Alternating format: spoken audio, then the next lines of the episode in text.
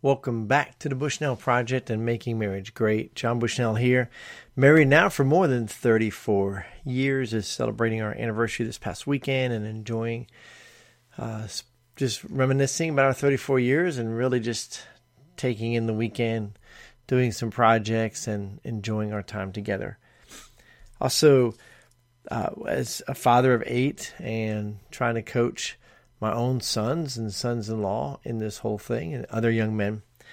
Uh, and having counseled and spoken to and been a part of, of lives of literally over a thousand young men. So just the opportunity to get on the podcast here and just speak wisdom to you guys and try to encourage you in this endeavor as a man, as a husband, to press forward in this thing in a world, in a godly worldview, right?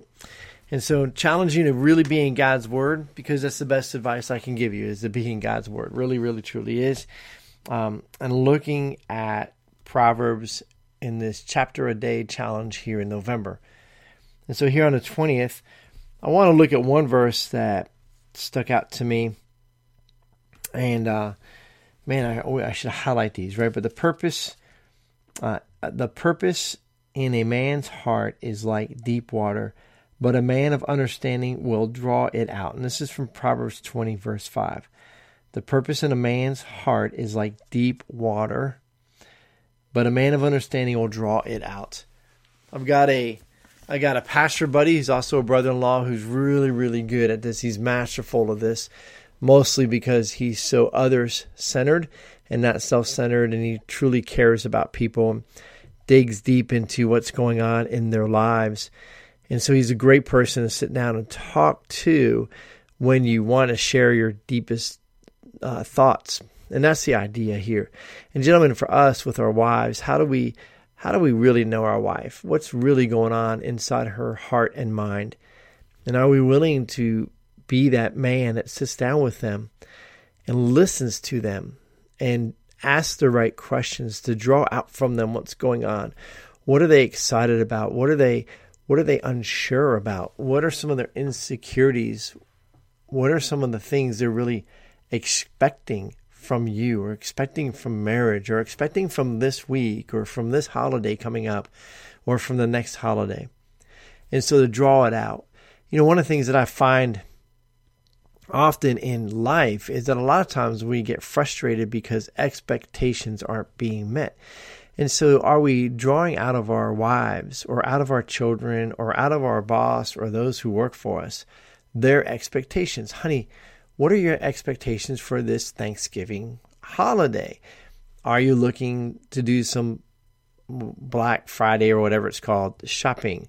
Um, it's one of those things I just will not do, right? But anyway, uh, but what are your expectations? And and I, I really make sure that my expectations are here are my expectations. I am not going shopping on Friday unless that's a really big withdrawal you're willing to make, right? But what are your expectations for this holiday, for Thanksgiving, for the day after, for that weekend? Is there a big project you want me getting done? Are there a few little projects you want me doing? What are we going to do? What are some other things, right? Especially if you're newly married or you have young children, you really need to communicate this, over communicate what's going on.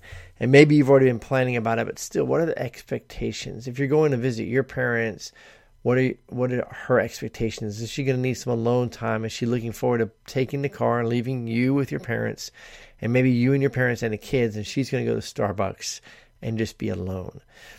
What right? So expectations. What are some things that you can do? And talk about that. Christmas. What are the expectations there?